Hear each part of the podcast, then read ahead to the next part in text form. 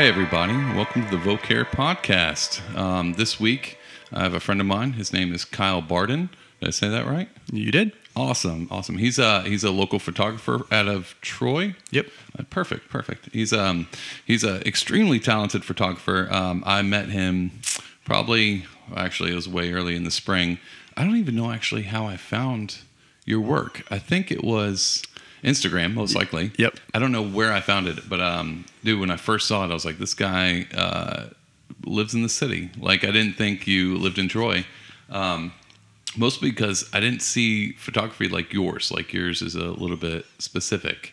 Um, you do landscapes, like sceneries, right? Yep. Is that all you do, or just landscapes? No, that I that's I dabble in other things, but really landscape is where I'm comfortable. Okay, cool, cool. Yeah, I mean, you had some. Um, I think the first thing that caught my eye was, and now that I know, back then I, I, wasn't sure, but your um, your New Zealand pieces, like you went to New Zealand, and dude, those were amazing. But I think that's because uh, I love New Zealand.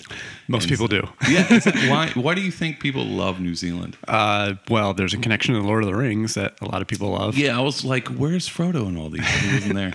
Um, But yeah, is that is that why you went to New Zealand? Well, we I went for my honeymoon. Um, so uh, me and my wife got married, and that was where we wanted to go. She's a big Lord of the Rings fan, and I love beautiful landscapes. So it Yeah. really just worked out for Wow, both of us. Well, that worked out real well. Yeah. yeah, yeah. Very cool. Um, that's awesome because that was a. I don't. I think I just found you on Instagram, but we end up doing like uh, we end up doing a show in July, like the first of July or somewhere around there, like July something Yeah. fourth, I think. Yep. and I was stoked because uh, I try to get photographers in as possible, uh, as much as possible in the gallery, and it hasn't actually happened often because there's not a ton. I want to say that, but there's probably people listening to this who are like, "I'm a photographer and I live in there. You haven't found me or anything like that." But um, I haven't ran into a ton of photographers that um, present art. Like a lot of them do like photography as a business, but they don't have. Um, how do I say this without sounding awful? Uh, they just don't present in shows. Like they don't do that. Have you noticed that? Yeah, and it it, is tough. Um, honestly, I come across a lot of times where people don't consider photography art. It's more of a service rendered. Are Um, you serious? Yeah. I guess I- that makes sense. Yeah. So I'll I'll go in shows where I'll be around other artists that are painters and sculptors, and people will have more interest in buying their work because they think that that's art. Um, they'll stop and they'll look at the photographs and they'll appreciate them, but Yeah. when it comes to spending money on something like that, there's there's not really uh, that much of an interest. wow, I wasn't gonna get super deep, but actually, like right off the bat, because we're not very far in. But I, let's let's talk about that because that seems. I think in my head, yeah, I get it. Um, I think I get it. Well, I should say that differently because I'm going to say something, and this could be super offensive to you. I don't even know. Um, but when people, actually, let me just phrase this in a question to keep myself safe. What do you think people think when they see photography? Because I have my own ideas, and I think I know because I've been in the art world a long time, and um, I've met a ton of great artists um, and a ton of great photographers. Um, but I think I know what people are thinking. What do you think? What do you think's going on? So I, I think it really stems from people's access right now to equipment that they can take pictures with. Okay. So it's no longer uh, seen as such a challenge to get something like a photograph done. Yeah. So someone that paints, Yeah. it's a, it's an acquired skill. I mean, so is photography, Yeah, really. absolutely. But Yeah, let's not more and more people I'm talking to you. Yeah. Yeah. well, m- more and more technology evolves. Uh, it makes it easier and easier for everybody to be able to do that. Yeah, dude, iPhones take amazing photographs. Um, Yeah, most of the time you, with Instagram and Facebook, you can't tell if it's an iPhone or uh, you know a professional level camera. So at this stage of the game, people look at photographs and they say, "Wow, that's really nice. I wish I could have gone to that location and done the same thing as you. So maybe I will," Wow. and not really appreciate buying the piece of work that you've put out there. Yeah. Um, so that's I think that's really where it, it stems from. Dude, we're actually going to get further into that because I, I have some points because um, my wife does photography and uh, I know and I know the difficulty. I, I say this, but most people probably won't relate. Um, but she does photography, and every once in a while we'll go out and she'll be like, "Hey, take a picture of this," because we have she has multiple cameras, and she'll be like, "Hand me one," and she'll be like, "This is what I need," or if she wants to be in the shot, and I am god awful, um, and I don't know why. She's like, "You're just it's the wrong angle and it's wrong," and she does so much better. If you were to compare our photographer, because I'm not a photographer, I have no idea what to look for. I'm like, "You're in the frame. It's the frame. It's fine. Like smile. Like it's this is what you, this is what it is," and so I think over time I've um, personally like built an appreciation for good photography because uh, I just realized how bad I am at it. And I guess it's the same for like people coming up and like, uh, I tried watercolor and I suck at it, but you seem to do it. Um, to me, it almost equates. Like I don't, I in my head, I don't see like um, a level of skill difference. Like it took me a while to get used to watercolor. If I would have spent that time taking pictures, I might be okay at photography, but I'm awful. Uh, but the thing I want to talk about, is so do you remember when Instagram came out? Yeah. All right. Do you know like what the point of it was? It was supposed to be like um, take pictures with your phone of your like your everyday life, and it's supposed to be like iPhone pictures. Yeah. Do you remember that? Yeah. Yeah. And so if I remember this thing where um, if you took a picture, like a, a professional photographer took a picture and they put it up on there, people would be like, "That's not real, dude. Like you, you got to take it with your phone." Um, I'm not sure if that's a thing, but I think I remember because I remember when it came out, and I think I, I was supposed to be like candid, like uh, everyday life kind of thing. Is that is that, am I right on that or am I wrong? You know, I can't remember all the way back to when it started, but I know it's gone through a lot of different phases. Yeah, So, no, everything's on Instagram. Yeah. like everything. I wish um I wish I was better at photography because uh, as an artist, there's two ways to put your stuff up online, and that's either one, um, spend a ton of money to get your stuff scanned, or just take a picture of it. and so, guess what? Everyone does. they take pictures of it unless they're uh, rolling in it. And so, I have had to take pictures of art, and uh, even then, I'm like, there's a because all my stuff is watercolor, so it's on paper, so everything's framed and uh, light glares are the worst thing in the world Oh, when it comes on uh, taking pictures of stuff in glass. So I had to learn very quickly to not frame it before I take a picture before I frame it because it um, looks awful framed and then taking a picture of it. I'm sure you probably have some kind of crazy way of around that. I don't I don't know what that is. I, you know, I've I've done photography for art before Oh, a couple real? different times. Yeah, I've been hired to do it, and because my wife's also a painter, I do Yeah, yeah. I do stuff for her do- yeah, to get cool. prints and things of her originals. So, um, yeah, it's it's definitely something you've got to experiment with and figure Okay. out lighting, glares, different materials. It's all it's all something you got to just Oh no, figure out. Fair, enough. Yeah, I definitely have not. I have not figured that part out yet. Um, it's also difficult for being in the gallery. Like I try to take pictures of people's art that comes through, and a lot of it's already framed with like a glass. And um, trying to get like I've learned that um, I don't know how to, especially if they're in the main center gallery, because there's so much light that comes in, like natural light. Uh, I cannot get a good photo of anything. So I've got a whole side plan. We'll talk about that later um, about how I can pull this off. Uh, but I might need your advice um, on how to how to get it to where I don't have a glare on glass, because that is my like my nightmare. well. There's a little piece of tech that helps with that. It's called a, a circular polarizer. What is that? It's something that goes on the front of the lens, Okay. and you can twist it, and it eliminates the glare. Is it like um, polarized lenses, like glasses? Yeah, essentially. dude all right so we're side rant real quick right? Um, and everyone's listening. It's like god jesus this guy with side rants. And i'm, I'm bad with side rants but i do want to i do want to bring this up because it's something that blew my mind i had no idea about. Um, do you fish? I do not. you don't go fishing? No. okay. Uh, me and my wife we love fishing. And um, she did a lot more research. She just loves fishing. I don't know why she just always has dug fishing um, i have two, but uh, she just got really into it and she was like um, we uh we I need to get some polarized sunglasses. And I was like, what do you need polarized sunglasses for? They don't like what was that? And she was like, it helps you see through the water. I was like, you're full of it. Like, there's no way. This is a scam. Like, you read some article and it's not real. I don't buy it. And uh, sure enough, she went and got some. And we were out, uh, we went out fishing this summer. And she was like, wearing them. She was like, this is amazing. I'm like, there's no way. Like, this is like a placebo. And I put them on. And sure enough, the glare on the water, like, the, you know, like when the sun's out and you see like the, the waters like the Hudson and we're fishing on that, we, we don't eat anything out of that thing, but we catch some stuff every once in a while and just toss it back. Um, because they got like three eyes and legs coming out of them and stuff. Uh, the, if for anyone listening, the Hudson's disgusting, and so don't eat anything out of that thing.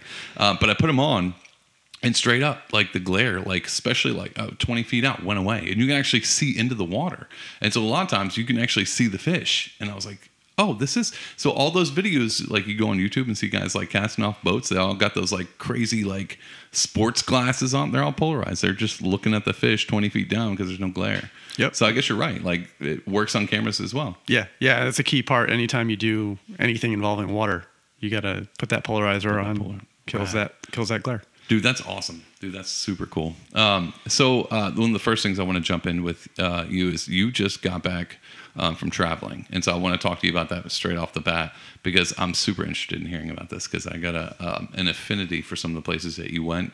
Um, where did you go actually before I just start spouting off places? So uh, we went to Puerto Rico first, and Okay. then Norway. Okay, so tell me about Puerto Rico. Like, because I saw some pictures. You took a picture of a fort, Yep. Fort San Juan. Uh, Is that it? That is Yeah. not the name, Oh, gee. but it is the, the, the fort in San Juan, and I can't. I'm going to be honest. I can't remember what the name, the real name is. it's a fort in San Juan. yes. Oh, so Yep. I'm not that far off. No, yeah. Okay, it's just a fort called something else in San Juan. Yes. Okay. So I was, I'm, I'm I'm fair off. Like I'm I'm good. So how, what was that like? Like, did you? Was that something you planned on doing? Like, did you go down there for to take photography or? No, no. like that the or- first part was vacation with family. Okay. So uh, my uh, father-in-law just turned 60 this year, so this was a surprise trip for him. Very cool. Happy birthday, father-in-law. So, uh, yep, we went down with the family, did Puerto Rico. My wife and I went there um, just together last year for the Okay, first time. yeah. Um, and we loved it so much. We brought him back this year um, just for a family trip. So, So did you take photos while you were down there the first time? I did. Yep. Okay, I was about to say, did you go down there and be like, oh, I should have brought my camera? No, I so bring now I'm going to disguise his birthday as a, a trip to actually take pictures. That wasn't it. Okay. No, I, br- I bring my camera on all of our vacations. Um, Very this, this is actually one that I didn't I didn't bring it with us to Puerto Rico this time because You it was a family trip and I've already been there. So um, I knew what I was Okay. gonna go see, Yeah, yeah. so- So it's like I've already taken pictures of this, so Yep. it's fine. That's cool. That's like reconnaissance in the opposite realm. um, but what was that? So San Juan was pretty cool. Yeah, yeah, We um we actually didn't spend the whole time in San Juan. Um, we were, man, now I can't remember where we were. Uh, we were, Puerto Rico. yeah. uh, we started the trip in um, a city east of San Juan. Okay. So uh, we spent a few days there, and when we went down, actually, that was the same time that the governor actually stepped down. Oh, so okay. it was a very exciting time to be down there. Um, we were nervous. That was the first time. Yeah. Did you take pictures of that? Oh no, what, that not the first time we went down. Okay, okay. This most recent time Yeah. was when the the um, governor stepped down. Why was it exciting? I don't. I don't know anything. Why was it Yeah, I'm super not political. Oh. I have no idea. Like government, what is that? I don't know. Yes, So don't know. um, there's been a big issue in Puerto Rico with the uh, the old governor being very corrupt and No kidding. um, yeah. So the uh, pretty much the whole city was uh, rioting all the time. oh wow. So we almost ended up canceling the trip because we weren't sure about the safety and how we Yeah. were, how things were going to go down there. Um, so we had contacted some of our contacts from down there that we knew we've known from the last time we went down there, and they assured us that we're fine as long as we avoid the certain areas that the protests are going on. Some ma- like what kind of protests? Like Uh, outside the governor's mansion, there was a ton of people just protesting. There was a whole. Um, there was just massive protests. Um, okay, yeah. Puerto Rican artists came back from tours. Um, you know, Ricky Martin, um, Daddy Yankee. I think Daddy Yankee. Um, Ricky Martin's from Puerto Rico. I believe so. Okay. I have no idea. Yeah, so they came. They canceled their All I can tours think of and is um, um, uh, what was that song? Viva Loca. Oh man, now I'm messing it up. yeah, I'm totally messing up. There's only one Ricky Martin song that I can think of, and I can't even think of it. That's how. Livin' that's La Vida much- Loca? That's it. Living Uh, La Vida. Loca. He's living La Vida Loca during a riot. Yeah. Um, yeah. Well, that's good. So they he got out and they elected somebody else. um, you know, I'm not sure what the status is today. They've gone through a couple different people. So yeah, yeah. they've gone through it. Um, did you? So here's my question: During all of that, did you ever like? God, I wish I had my camera. yeah. Oh, dude, I bet. So did you see any of the riots, anything like that? Uh, no, we. he had actually stepped down um, before we had made the move to San Juan. Um, so when we got to San Juan, it was actually one day after he stepped down. So people were like stoked. they were like actually very quiet because we missed the entire party. Oh, they're all which tired. was the night before. Oh, the night before. so they're all hungover. Yeah, they're the- like, we did it, and they're all hungover in the street. Just like, oh, it just just leave us alone. yeah, they threw a massive concert um, for the whole cool. city. It Very was cool. yeah. they live uh, live La Vida Loca that night. Is that, that where we're going?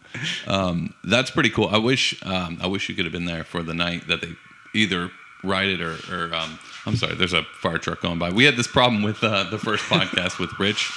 Um, we were recording. And uh, he just got done uh, insulting my setup here, and uh, he was like, "No, it's good." And then a fire truck went by, and I was like, is what it is. And so, if you're listening and you heard just some sirens in the back, we live on a very busy street in downtown Albany, so um, you're going to get a little bit of that. Um, it happens. But back to Puerto Rico, and something I want to ask you because I'm kind of jumping from topic to topic. But since we're on this, um, when you started your career as a, a photographer, did you ever think about photojournalism, like actually doing that? No. Um, Yeah, it's photojournalism has a certain next level to it. Um, I don't know if it's next level, but it's a different level than where I'm at. You're getting shot at and stuff. Like, is that Um, yeah. what you're thinking? Because that's Well, what I, no. when I think of photojournalism, I think of like being in war zones and like snapping shots of like stuff happening all around you that's super dangerous. That's what. So when you say next level, I think like Kevlar and um, and bulletproof cameras and stuff. Well, yeah. well, there's um, I mean, I'm not going to speak for photojournalists out there because I've never really done it. yeah. Um, but it's like they're amateurs. I've got this. No, I'm joking. Yeah, well, there's um, it, just the subject matter doesn't really necessarily appeal to me. Um, Okay. You know, Yeah. I my focus on landscapes is away from people and the Yeah, right? yeah. There's So- not many people in your photos. Yeah. um, I, I picked that up. Sorry, I'm pouring coffee right now. So um, yeah, Sounds like a Folgers commercial in the background.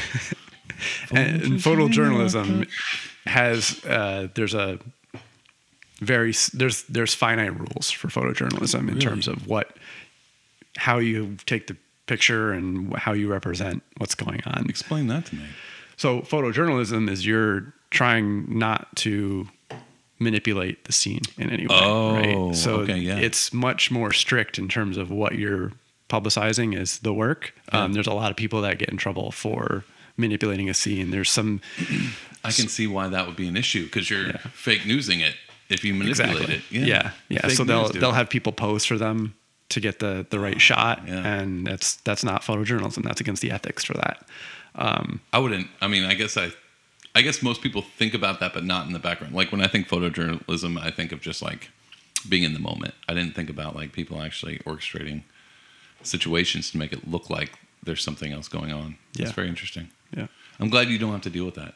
yeah, me too. So you get to manipulate uh, manipulate the shot as you go. Yeah, That's yeah. kinda the point of and I you do it. You know, I I love computers and technology too. So it's not necessarily you know manipulating a scene while I'm there, but I also do some post processing, editing, and creation that way. Okay. Um, Yeah, yeah. And that and that's something that there's you know a big gray area, and it depends on the person that wants to view the the photo and what they'll accept. Um, there's a lot of times where I'll I'll show an image and somebody will ask me, well, how much of that did you edit?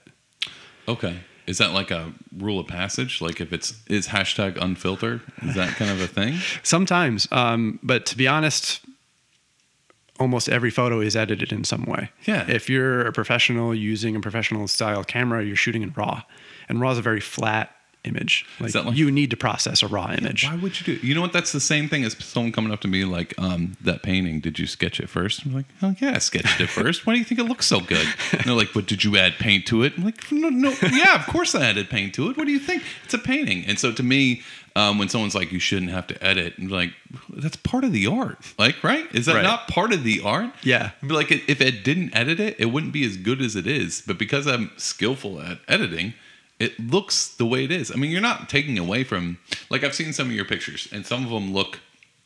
I wouldn't be able to tell you edited it, although I probably know because my wife's a photographer. I know that like there's editing involved. Um, it doesn't take away from the photo what whatsoever. No. Um, so I don't.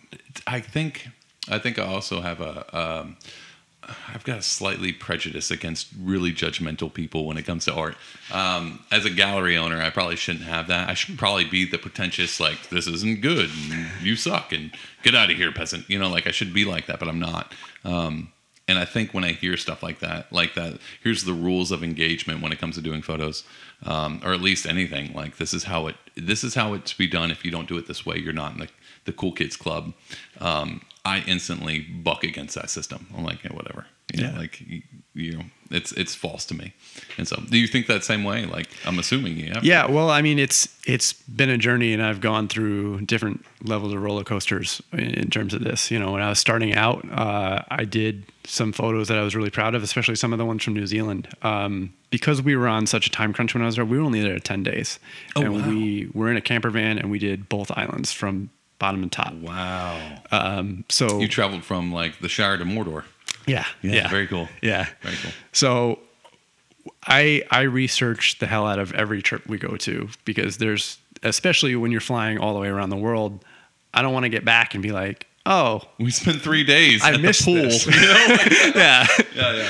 So I I had our entire trip planned down to pretty much the minute and the route that we were going to go and what we were going to see. Oh my god, you must be so annoying to take vacations with. well, that's why I went to Norway by myself this Okay, year. okay, so okay, we're gonna get to that, but yeah, I was about to say that because um, I'm not a planner, and so if me and you were like, let's go backpack, and you'd be like, I got to see this, and like, dude, no, you go. I don't.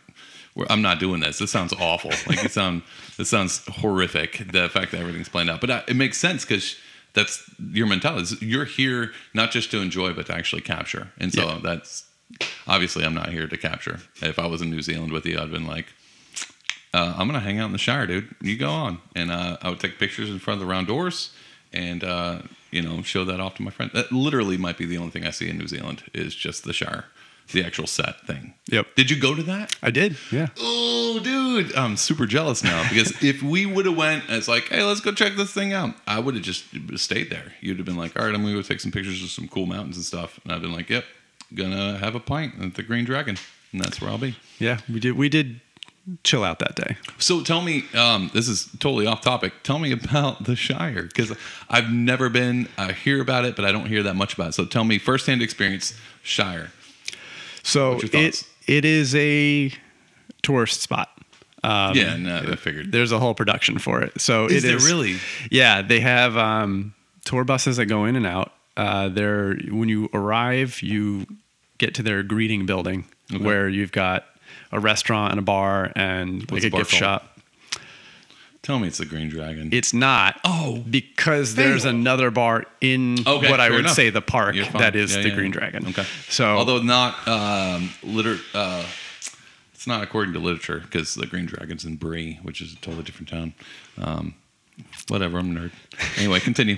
well, you, you might be upset then when you. Oh, get I'd to the probably be totally upset. Totally upset.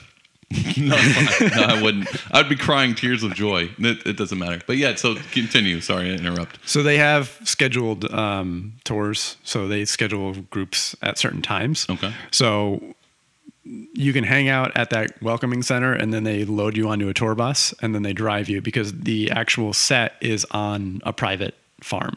Okay. So nobody can just walk onto it. Yeah, yeah, um, yeah. It's well away from everything else. So they'll load you on a bus.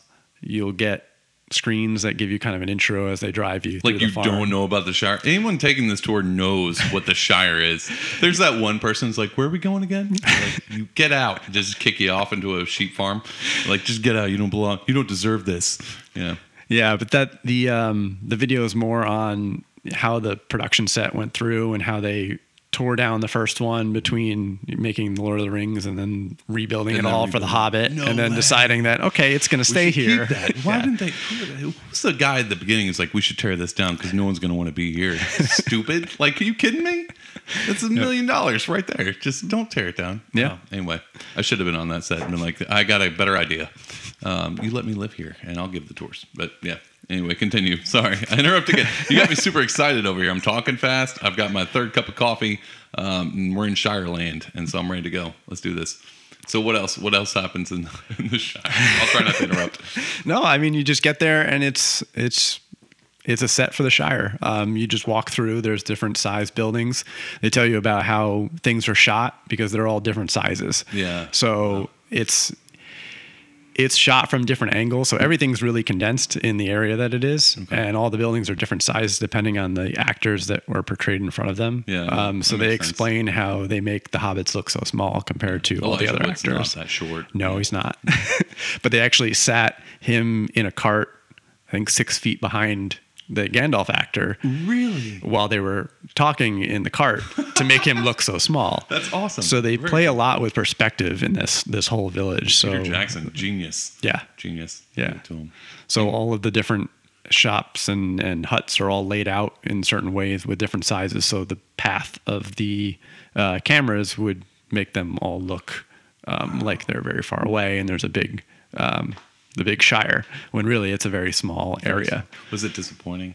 No, no, it's I mean. God, I was really scared that you were being like, yeah, absolutely. It was about three feet, you know, thirty feet long. It was nothing really. No, it, it was expansive. Um, it just wasn't the Shire. It wasn't you know, the Shire. from a movie. One day, one day they'll get there. Yeah, but it was really Disney interesting. Will probably do it. It's fine. yeah. Oh, of course, Disney does everything. Yeah, do everything. It'll be. Uh, it'll be. It'll be. Uh, uh, unless there's a resurgence. I don't think anyone's into Lord of the Rings anymore except for me. I think Uh, they're doing a show. No way. Yeah, I heard. Like a like a Netflix thing, like a series. yeah. Yep. Man, they already got my money. They're just gonna keep getting it. It's that's. Thank you, thank you, Netflix, or whoever, Amazon Prime, whatever. Um, they're just rolling out all the good stuff. So I'm stoked about that. Um, the, so after the Shire, you got to like. So you had it all planned out. Like you went from I don't even know where the Shire is. So I was like, how far into the trip is this? Is this at the end? Is this the beginning? That was actually towards the end. So Okay. that was on the North Island, um, and that was after most of the uh, adventures we had on our own. Yeah. So at the end, were you? Because I've had this thought, and I've never even been there. Um, at the end, were you like, should we just get our visas and hang out? Like, was that something that went through your head? Yeah, I still get emails from New Zealand. Um, Come back. well, I signed up for their immigration emails. I think I did that like three years ago um, on a whim, and I was like, just please tell me to come here, and I will. I will just. I'll do anything. Um, I think I started making up like oc- occupations and stuff, but it didn't work out. But that's awesome. Yeah, I would totally take them up on that. Um, you get those emails of being like, hey, Yeah, yeah, we were looking at houses when we were there. Yeah, I would Um, too. And yeah, I'm I'm on their engineering job board, so they send me engineering jobs just in case I. Cool. No, actually, I want to ask you about that now, since this is um, going on to it. So you you're a photographer by heart and by trade, because you actually do this a lot. Like it's not just some like a side hobby. Although I don't know if that's what you consider it, but you you work as an engineer as well. I do. Yep. Okay. Um, how do you how do you? I mean, is this something you incorporate into your photography, or how does that work? Do you do photography with your engineering? Uh, no, they're pretty separate at this time. Okay. Um, yeah, yeah. I- I don't watercolor while I build houses, so just to give you a heads up, to, n- not to make you feel bad. like I'm not out there painting while I'm um, building walls and stuff. So no, yeah. Okay, so you so you work as an engineer, and then um, you find time to do the. Do you enjoy engineering? I do. Um, I'm actually transitioned somewhat out of engineering at this point. Okay. Um, I am now a product manager for software. How do you like that? It's good. It's good. Um, Yeah. It, you know, the creative side really helps me push through a lot of things in my day to day job Yeah. um, that you don't really get with a lot of other engineers. Um, so I, I work with a lot of different people, and the creative aspect of my photography helps me think differently than a lot of people I work with. So it helps bring out things that other people aren't thinking about. So it, it's helped me really excel my career. I mean, not to go into like examples, but what do you mean? I, I, I understand the fact that like you get to use what, what are other people having to deal with that you don't. You get to deal with the different side. Well, sometimes You don't have to go into detail. I don't. You'd be like, so there's this figure A, and you go into like, oh, no one knows what you're talking about. But yeah, like as far as creativity, like, do you get? Is it drawing and like playing things out, or is it? Um, I am very visual, so anytime we get into a meeting, I'm always the one getting up and drawing on a whiteboard because I have to. I have to put something on the board Yeah, to make sure everybody's on the same page. Um, but it, it just it's using a different part of your brain. So you're able to see and approach problems differently than other people, especially when everyone is so analytical focused. Yeah. They can get really pigeonholed into one particular line of thinking Yeah, yeah. Um, and, and not think about how it's it's different or how other people are thinking about it. So it really helps bring another perspective in. I, I totally agree. Can, I'm going to add to that because um, at, at where I work and, and the things that I do, um, I work with a lot of people who aren't super, uh, they're just not, I won't, I won't said visionary, but they are. Like they see big picture, but they don't picture things well. Um, and doing like contracting, construction, um, I have, um, like if, if say, just arbitrary laying out like a bathroom with tile like they have like numbers and scan and things like that going on but me as a visionary because i'm an artist i can actually picture it in my head um, and i'm super like adept to being able to picture things that's why i'm really good with like measurements and sizes and um, being able to build things well because it's already built in my head like i can see it and i know exactly where all those pieces go with um, i got a my best friend he's a musician and I always found this super weird. Maybe you've ran into somebody like this, um, but we've had this conversation before because he um, he doesn't picture anything in his head. Like he almost like he, he sees like numbers and words. Like he doesn't have images. Like he, I mean, this sounds weird. Obviously, he has images, but you know what I'm saying. Like he doesn't. He, he when he when he reads something, it's not something that builds an imagination in his head. He's never been like that. Matter of fact, I don't even think he likes fiction works of he loves to read, but he doesn't like fiction um, because I don't think he works that way. But phenomenal at music. Matter of fact, he's uh, um, the intro song to all the Vocare podcasts. Like he's him and his wife have a.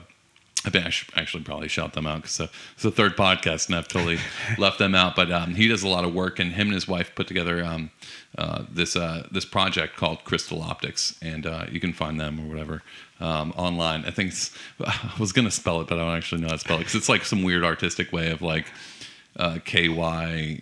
I don't know how to like RST. I don't know. I don't know how to spell it, but Crystal Optics. They're the ones who do the intro, and um, he's uh, he does a lot of the music for that. And so I always blew my mind because in my head I think everyone thinks like me. Like, um, and the older I get, the more I'm like, okay, maybe not. Maybe not everybody has this in-depth thought and picture like framed in their head where they can actually see everything planned out before it's even even there. And so I'm assuming that's what you're talking about. Like you're really Yeah. good at that. Um, and that helps with photography as well. I'm assuming. So you're waiting for like that shot because you know what it looks like in already. Is that Yeah. that how that works? Yeah, Okay, cool. and and one of my favorite aspects in photography is actually long exposure photography. Okay. So that in particular is something that you're envisioning what the scene looks like before you actually see it. So long exposure captures motion, and you have to think about that ahead of time because it's not like other shots where you take a picture of what you're seeing. Um, you're taking a picture and making art out of it. Very cool. Is, is how I look at it. so cool. um, that's one of my favorite things to do is do long exposure shots. Yeah. Oh, I heard this quote um, recently. Um, let me think of it. Um, it was it was something that I don't I don't obviously don't think about. Um, but it was.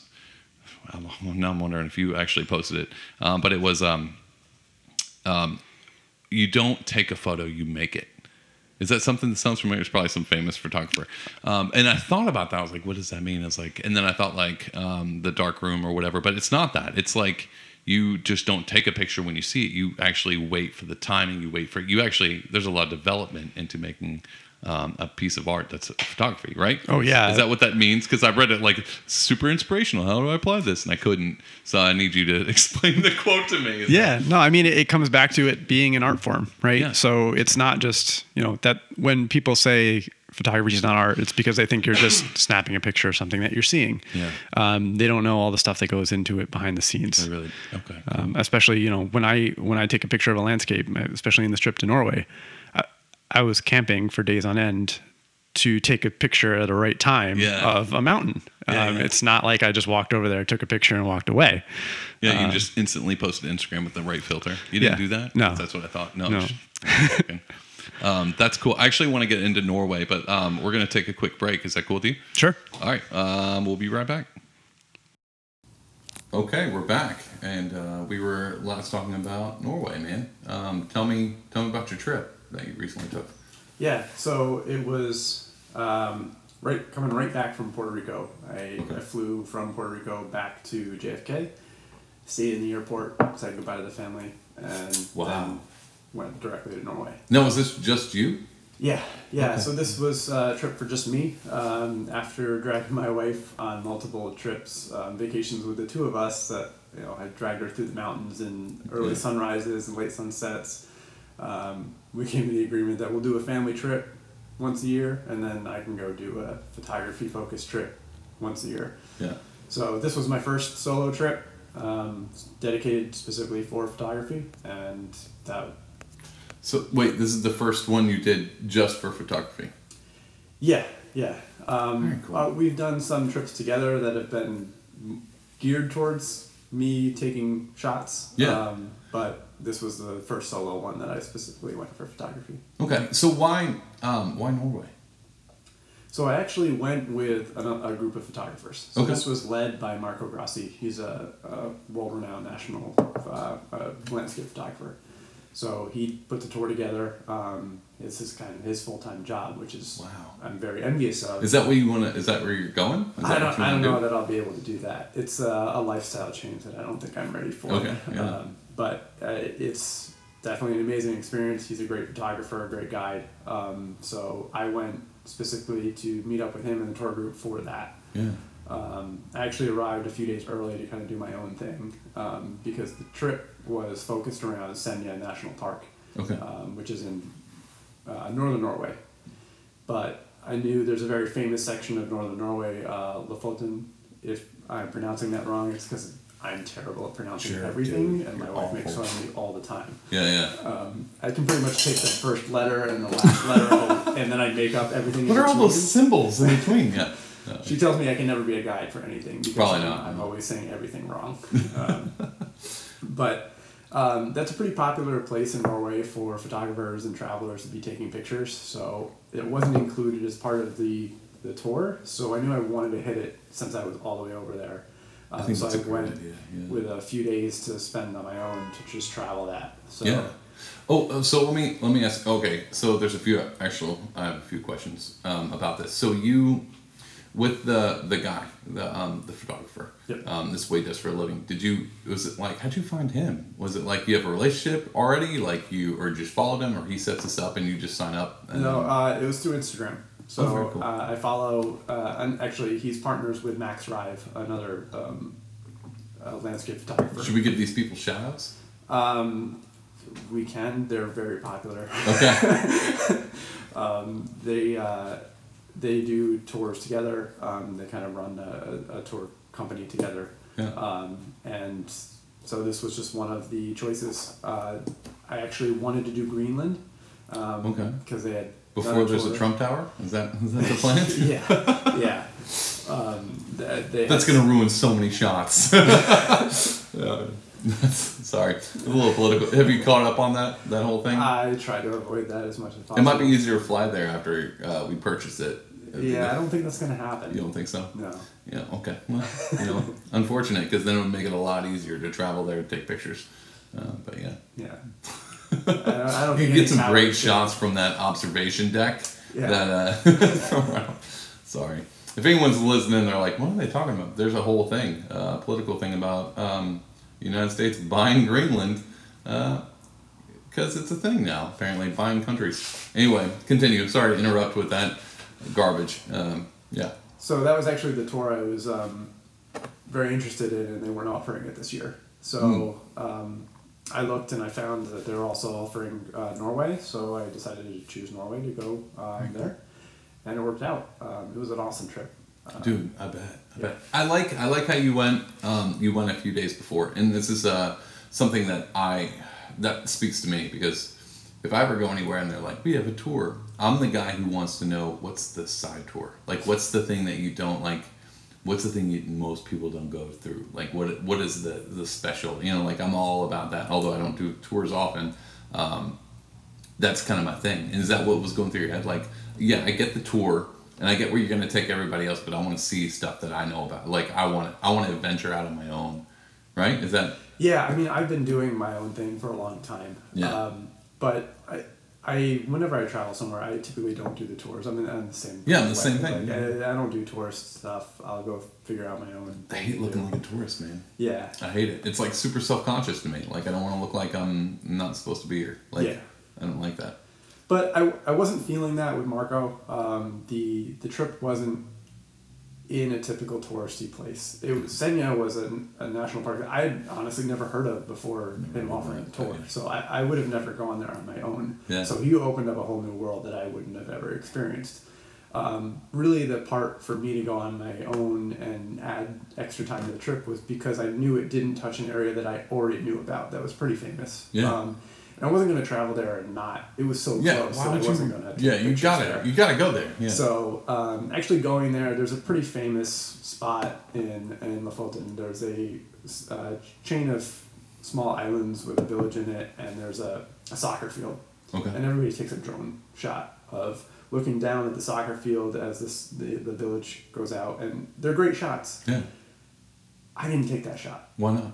It's too cliche. takes it. It's cliche. Everybody it's cliche. it. Yeah, That's what it is. Yeah. And I tip, you know, it it's gotten to me at, at this point. You're pretentious. No, just I mean, that hasn't bothered me in the past, to be Yeah. honest. You know, um, Okay. I, I will go take the shot that somebody else is taking a shot because most of the time that's what I'm there for. I Yeah. say, oh, I saw that shot. I want to go and, get that shot. I, I always do my own spin on it, obviously, but cool. this one, I just I wasn't feeling it. There Yeah. wasn't too much I was going to put my own spin on it. I've seen this one a million times, so Yeah. but I wanted to hit the area. It, it was a very unique area, um, and I put my own spin on it. So actually, a ton of the photos that are some of the most liked and some of my favorites are actually from the three days that I was there by myself. Really? Um, in, in the Fulton area and in places that are not typically associated with that area. Yeah. So So not ever Americans going to Norway to take the pictures that you took.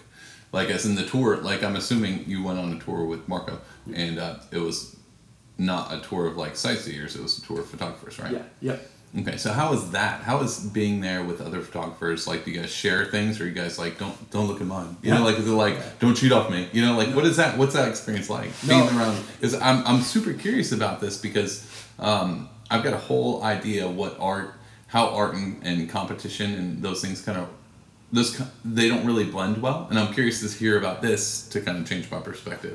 No, is there it a, was- is there like a weird like I'm I've got my thing and you've got your thing and don't take what I'm doing or how does that work? No, not really. It was it was super collaborative. Um, Marco's there because there's there's varying degrees of people's expertise. Mm-hmm. You know, um, sometimes these type of tours have people that are very new to Yeah. photography and they want to go and they want to learn from one of the best. Um, so he's there to offer help and guidance on camera settings, different angles and compositions, uh, which actually came in very helpful for me. I mean, I'm pretty experienced with landscape photography. I didn't need help with settings, but while I'm focused, I, I typically do this. I'll, I'll focus on something really hard and I'll be there. But he'll be running around Yeah. different places and he'll come over and he'll say, hey, there's this great composition over there. You Yeah. should maybe check it out. And then I'll run over and at, oh, this is great. Thanks. Perspective. This is awesome. Yeah, yeah, absolutely. Um, He's got that eye. Yeah, yeah. So that's what you're really paying for is this guy knows where to go and he has the eye. He knows Yeah. what he's looking for. Yeah. And that goes back to our um, the idea of being like, I can just take a picture of my my my iPhone and it looks great. Yeah. It's not it's not the same. Like it's just absolutely not the same. And and I, I started out that way, to be honest. You know, You start off with an iPhone. Like, no, no. I'm so- gonna be a professional. I, I bought so I started my journey um, with my my engineering job sent me to Alaska. Okay. Um, I work with wind turbines, so there were some um, turbines that got installed that didn't have a special sensor on them, uh, which was my area of expertise. Okay, So uh, my job said, "Hey, you want to go to Alaska and help the customer out and install these?" I said, "Yeah, Yeah. that'd be great." It was, Yeah. it was June, not Oh, not okay. February in Alaska. I probably would not have gone. That'd been a little bit worse. But yeah, um, it was June, uh, and I went out there and I said, I don't know if I'm ever going to go back to Alaska. Um, so I bought myself a fairly nice camera to go out because I, I said, you know, I'm not going to take a picture with a crappy camera and then you know not be able to cherish them. So Yeah, I, yeah. you know, spent some money, got a nice camera, and brought it up there. Had it on auto the whole time. Took yeah. some great pictures. Um, and I, when I started out my journey, I was using those pictures to, to sell those pictures, and they they came out great. Yeah, yeah. Cameras do a great job. Yeah, they do. They do. Um, they do a lot of work. They do. Yeah. And you can admit that. Yeah. Um, I mean, especially when you're looking at something that not many people look at a lot. Yeah. You know, like if you were to take a picture of Empire State Plaza on auto, um, you're just capturing what people see. Normally, right? Yeah. So Alaska is not something anyone normally see, especially not wind turbines in June in the middle of a field. Uh, probably not that. Yeah, I had some unique perspectives that, that gave me some good good shots. Um, we we've talked about this um, before, and so I want to bring this up. So when you started, uh, you didn't you started in engineering, but that wasn't exactly what you were looking for. You've been a photographer for quite some time, or at least been interested in it even before the engineering degree came. Can you tell me a little bit about that? Yeah, it- um, explain how that process went in your brain, where you're like, um, "This is what I'm gonna do for my life. How's this gonna work out? Like, what's gonna happen here?" Yeah, it actually didn't start out with photography. It started out with videography. Oh, okay, Um, very so cool. when I was younger, um, I was big movie buff. I loved movies. Um, Hold on, real quick. Favorite movie? Not just when you're younger, but now. well, when I was younger, Boondock Saints. Oh, dude, so good. Very Um, nice. Now I can't say I have a favorite movie. You can't No. top three, top five. I've got like a top five that I, I, I, I mean, sometimes the more I, concentrate on a favorite movie, the more I lean towards it. But um, there's a good top five that I hang out about. What? Give me some examples, just so we can kind of get to know you, you as Well, Kyle. Kyle, what's your favorite style movie? I mean, obviously Boondocks. Are you just like um, you like the gangster style, like Goodfellas? no, not not, not at all actually. So what was Uh, Boondock Saints? What was that about? Just because it's an amazing film. Yeah, William Dafoe. Yeah. Was that it? Yeah. it was just everything about it. It was great. Okay. But honestly, Daryl? it must some oh, Daryl with his crossbow. Yeah. Well, yeah. Pre crossbow. Pre crossbow. um, I, I, I, I love. I said I like seven times. I love Boondock Saints. Um, I really do like a lot of the gangster films, and I, I include Boondock Saints in with that. I know this is like a side rant. It's not about photography or videography, but um, you really don't have like a favorite movie. You're killing me. So okay, so What's the first thing that comes to mind? Just spout off. You're gonna be like, "Uh, Bambi. I don't want to tell anybody, but I love Bambi. You know, like I'm in nature all the time. I always see these fawns, and you know, like I always think about the mother getting killed and stuff. Spoiler alert for anyone who hasn't seen Bambi. the mom dies. Um, but yeah, so what? Dude, Well, right off the top. Honestly, two animated movies do come to mind as, as some of my favorites: Kung Fu Panda Okay. and How to Train Your Dragon. Oh, very cool. See, you shouldn't be ashamed of that. Those are I'm, good I'm not ashamed of it. Don't I be ashamed. I. I don't want to label anything as my favorite. You know, that, that Why not? puts everything else down. I There's said top, great movies out there. top five. Yeah, Kung Fu Panda. it's weird that you're a photographer and you went with those. I would have went for like if I was you, or at least I was gonna peg you into a corner. Um, I've been like you like super um, scenic, like crazy shots. I would have at least said Lord of the Rings. You went to the friggin' Shire, dude. You, Lord of the Rings not there. Uh, I like it. Dude, so... um, thanks everybody for tuning in. We're gonna end this. Come on, dude. Uh, no, but that's animation. You take natural photos. you take shots of our natural realm, our world, the things we live, and you like Kung Fu Panda. I'm not dissing you. I'm just saying, like, really? Yeah. Fair enough, dude. Fair enough. you become interesting. The more I talk to you, the more interesting you become. I, uh, you're not the first person to give me crap for my I'm not giving you my, my movie taste from, from coming from somebody that you know I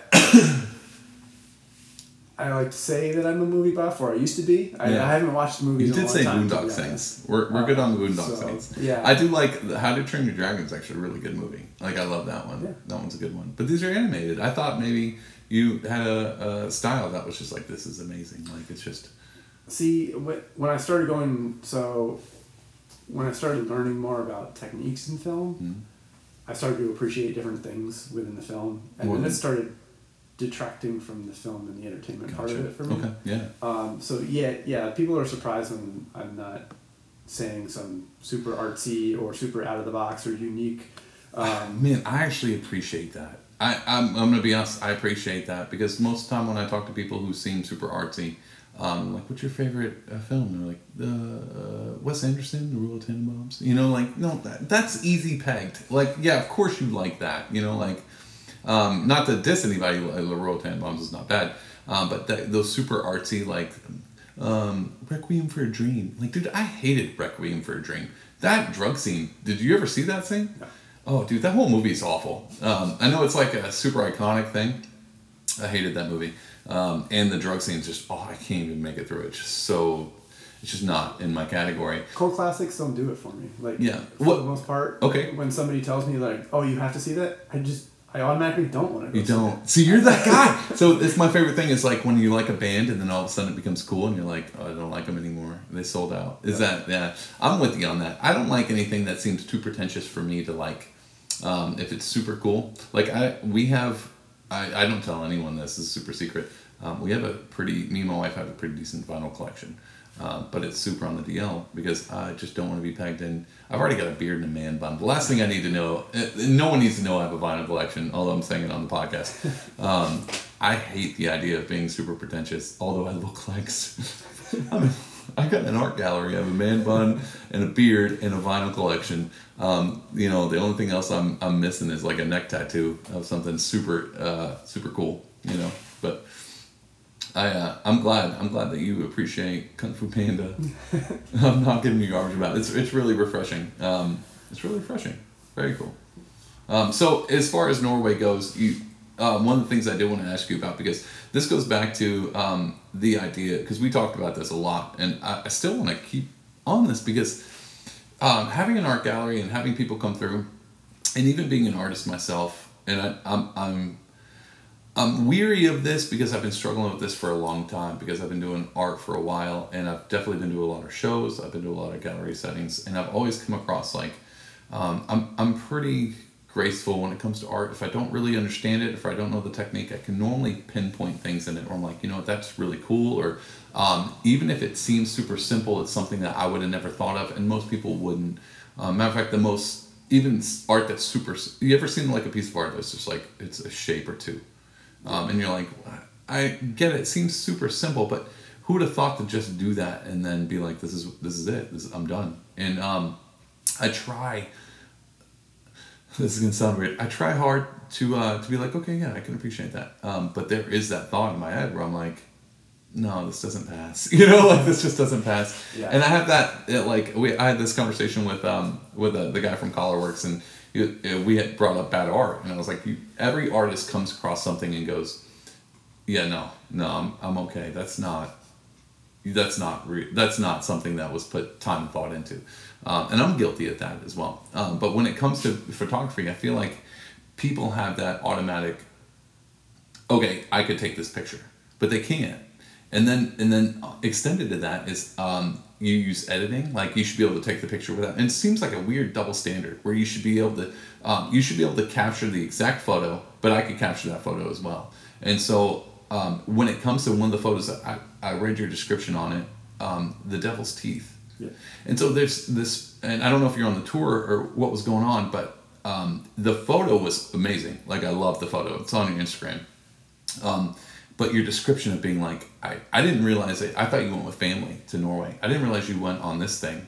And uh, when you were like, yeah, I hung out, I froze to death on this mountain waiting for this shot. And that's when I was like, oh man, I don't know anything about photography. Because you actually have to put the time into, like, you could probably Photoshop a sunset, but not, it's not the same. It's just not the same. Even if you did editing to get the right contrast, it's still, you're not just capturing something on a whim. Like, you, there's so much time and effort into something. And I feel like people miss that. Like, I feel like people miss that. And I think most people miss that uh, when it comes to art in general, but speci- uh, specifically photography. What do you, do you feel the same thing? Am I off or? Yeah, no, and and I'm guilty of doing both things. So, We all are. You're an artist. That's what we do. well, We judge. We judge hard. Um, Well, if we take you know my, my trip to New Zealand for example, Yeah. you know I was on a tight time schedule and there's so much to see, so there were definitely spots. There's I- one thing to see, and that's a shower, dude.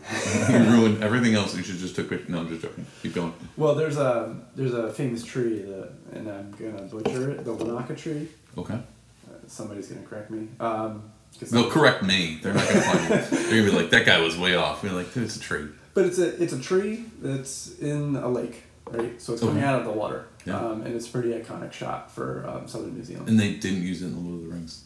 no, they didn't. Fail.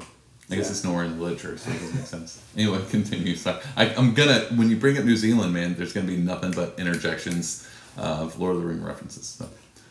So it just happened to be we were gonna hit that spot in the middle of the day, and the middle of the day is trash to take a landscape photo in. Yeah. It's, lighting is terrible. It's harsh. Yeah. Not only that, there were no clouds in the sky. Which So- makes it worse. Yeah, so beautiful days for people to be out in nature are not great days for photography. Explain that to me. It's just too bright. Um, there's a lack of substance. So clouds give a lot of texture, and they Is this like having clouds light. in the in the photo, or is it just like the way the lighting comes with having clouds? It's, it's both. So it Wow. really depends on what you're shooting. Um, especially if you're doing long exposure things with water and Mhm. motion, you want cloud cover so that you don't have to really put uh, essentially an ND filter, which is sunglasses on top of it, because you gotta Gotcha. have a longer exposure, and the brighter it is, the harder it is to keep that shutter speed open. Very cool. Um, so cloud cover gives you a good overcast, gives you good exposure for that. But in general, especially around sunsets, sunrises, clouds bring the color to the sky. Wow, So okay. light reflects off clouds. I they would give have never known that. That's Uh, interesting. Yeah. and that was actually something that happened in Norway. Is we had no clouds for the most majority of the trip, and we were Damn this good weather! We were all all the tourists are like, "This is a beautiful day." You guys are all on the top mountain, be like, "Oh, come on, yeah. bring some rain clouds now." Yeah, that's funny. That's it's, I would have never never thought that. You know, and that's that once again comes back to my uh, elementary thought of photography. I, these are things that I don't think anyone really, unless you're a photographer, you don't really know these things. You know, like you don't really pick up on them. Um, the Devil's Teeth. Tell me about that, man. Tell me about that that night. I want to hear about what happened because I read the description and I was like, I had these images in my head of you just like freezing to death with your camera and be like, hope this one isn't shaky. You know, like what's what's going on there? Yeah, so I was a little underprepared for the trip to Norway. In so I You brought a windbreaker. well, It's like, I'll be fine. I did not bring enough cold weather gear. Yeah. Um, honestly, it was the first week in August. You think that anywhere The hottest month of the year, yeah. is okay. Yeah. Right. I, I did bring uh, a set of pants and a long sleeve wool um, shirt and a, a dense Some- rain jacket. Fingerless gloves, you know. I didn't bring gloves. that was one of the biggest mistakes I had. I want to take this picture, but my hands are frozen. Yeah. Yeah, yeah. Um, that that did happen. So, That's funny. um, luckily, I found out pretty early in the trip when I was off by myself, freezing alone in a tent Yeah. on a beach, um, that I was underprepared. So I bought a couple more. I bought a fleece and another uh, long sleeve wool jacket, Smart. and then just wore everything the Yeah. entire trip. Um, Very smart. Yeah. yeah, and it's a good thing that merino wool doesn't smell because I, I pretty much wore the same clothes the whole time. That's fine. I do that on my normal basis and I have a shower available. It's it's okay. You're fine. But yeah, so uh, oh, I actually saw that shot, the one you're talking about, where you're on the beach. Yeah. You did that iconic shot, and I see this a lot with photographers. And as much as I see it, um, like this is like a magazine shot or it's just a common like cliche. Um, I love those. The ones where like you're in the tent and you're taking a shot and you have like your legs and your feet and then like a beautiful scenery. Yeah. And it's um, I think it's one of the most iconic things because everyone who sees that regardless they're like i see this all the time they're still living vicariously through this shot like this Yeah. shot is iconic and it says it's not just a picture of scenery but it pulls you into it. And i love those. I like absolutely. Now i don't know how it works with like art as like you put it on the wall but as far as an experience um, when I saw that shot on your Instagram, I was like, I, I liked it, and I was like, this is great. And I, I, for a moment, was on the beach, and I was like, those look like my shoes, and uh, I could be there. You know, like it, it made it, it just pulls it in, and uh, I enjoy those shots, man. Yeah, and that's and that's the point of it. Um, I, I I did have some negative comments that came from it, but You that did? was strictly Hold on, gram, stop. right? Tell me about it. I want to hear about it because I we had this conversation with Rich, um, our first podcast, and he was like, "I started a coffee shop and people diss me," and I was like, "Dude, I haven't gotten any disses," and I'm not trying to jinx myself, but no one's talked anything about the gallery, so I want to hear what were people saying about Oh, shot. I, I had a comment that oh I see this shot all the time. so basically, what I just said. yeah, yeah, but but on the negative spin. I forgot to tell you that was me. I was like, I see this shot all the time. You suck. No, um, that's that's really people say that. Yeah, yeah. What do you think? Uh, yeah, let's just do it. What do you think about that?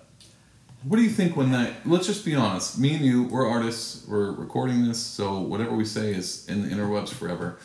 How do you feel about that stuff? Because I have my own thoughts, and I'm, I'm, I'm gracious, but at the same time, like, I don't know. What are your thoughts on that? And I'll, I'll tell you mine before I, I set myself into a weird hole, and you're like, "Wow, this guy's a terrible person." I don't let it bother me personally. Okay. Um, it's not something that I want on my page. So I, I went actually went to delete it the comment, and then the person actually deleted it before I got to it. Really? Um, yeah, and not that I'm trying to censor my page or anything like that, Yeah. but I'm trying to bring inspiration and good vibes to everybody with Yeah. the work that I do, and to have somebody be negative and comment and do compare it to a dick pic. No Yeah. way! Did that really happen? Yeah, yeah. Wait, was, was your dick in it? No, no, no. Sorry, that would have been funny because I was like, I totally missed that, and I liked it on Instagram. They're like, oh, there's Kyle, and there's Kyle. No, um, but no, really, he. Yeah. That, that I'm saying he because that sounds like a guy. It, it was a woman. Um, really? Yeah, she said, "What's with guys and uh, taking pictures of their feet in tents? It's that and dick pics." Um, I'm so sorry. I'm so sorry. I would have. I would have absolutely left it. Not because it brings bad vibes, but um, my rule of thumb is, if you have the cojones to say what you're saying, everyone should know you said it. And that's. Um, I have a rule of thumb when it comes to things like that. I'm a little bit more on the. Well, I didn't mean to get like political, but I'm all about free speech. Like, if you say something, sure, good, go ahead. Um, most of the time, because when I I just I think I think it says more about the person than it does about whatever they're commenting on. Like I absolutely. Um, I like the fact that you were like I was going to delete it, but I feel like you were going to delete it for their sake, not yours. yeah, Because you were like, man, this person is probably like four bo- uh, four glasses into that Chardonnay, and uh, they're just pissed, and uh, they're going to take it out on somebody, and it, it happened to be my well, like I said, it, it doesn't bother me personally. Like, Yeah. If my page is out there, you can follow it. You can not follow it. If you don't You like should the work, follow you can unfollow it. You should absolutely follow it. Um, Um, thanks. at, at, at Kyle Barden. We'll, we'll do the, the plug at the end because I know there's some underscores in there. I don't actually know where they're at. Hopefully Yeah, you do. yeah. So is that and that's I mean not to get like weird out, but that's um. Do you get that a lot? Do you get like people? No, there, I rarely get negative feedback. Um, a- and actually, the only other negative feedback I had before that was on my YouTube channel. Um, My first video that I think is actually still up there from like three years ago, and then I stopped doing a YouTube channel after that. Because of the comment? no. Oh, okay. just because I didn't really have the time to do the video Yeah. and the editing and all that It stuff. takes a lot. There's Yeah. a lot into that. Yeah.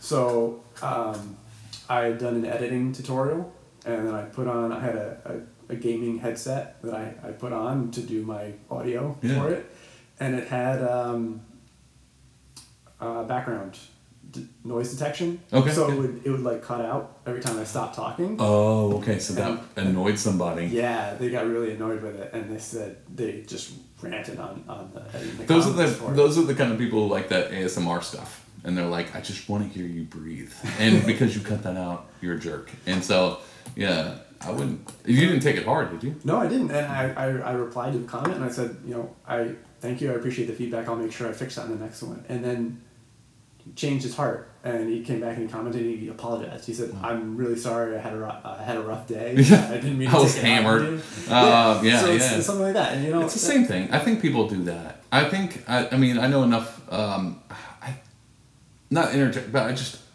the internet's a weird place, man. Yeah. And I'm not as far as the gallery goes. I have not been exposed to much.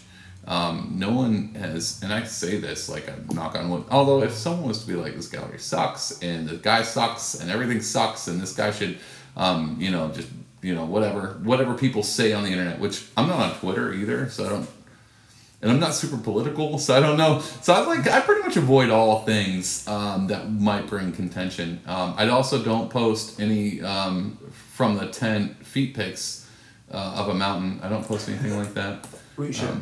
Um, I probably should. Maybe I'll get some more comments. Um, maybe more attention if I had some more contention with this. Uh, but I haven't got anything like that. But the internet is a weird place where people, for some reason, they lash out negatively, and then when you retort, it's I mean it's like an old saying like you, you don't fight fire with fire, like you you fight hate with love. Like you come back with love and kindness, and people are like, "Oh wow, I was being a jerk. I shouldn't have said that. This guy's actually really cool." Now, if you were to been like, "It's a picture of my feet in front of a mountain. Where you at? You loser!" That that lady would have been like, "I'm not a loser. You're a loser." And it just went on and on and on. Yep. Uh, but you're like, "Hey, uh, all right, I might delete your thing," and she deleted it for you. Um, I think um, your resolve as a person uh, helps you out a lot. I still can't. My mind's blown that you've got negative comments because I look at your Instagram. I'm like, love this guy's stuff. Like I love it. Like it looks like a Nat Geo, like just exclusive, and it. There's I. I mean I'm. I'm not super judgmental, but I haven't found anything wrong with it. I think you you take great shots. Um, and I guess I'm a dude who wears shoes. So when you post a picture of your shoes in front of a mountain, I'm like, yeah, uh, that's pretty cool. Um, but yeah, that's interesting. Is that the only negative thing you've gotten? Um, on my main social media places, yes. Yeah, okay. Um, I had a friend. Uh, I have a friend that is pretty heavy into Reddit. I don't get into Reddit space myself. Yeah, I don't either. I don't. Super complicated to learn. And I think it's super cool, and I'm not cool enough to be there. Yeah, So. me, me too. Good. So he was into it. So he said, you know, let me try to help you out and post some of your pictures in Reddit. Okay. yeah.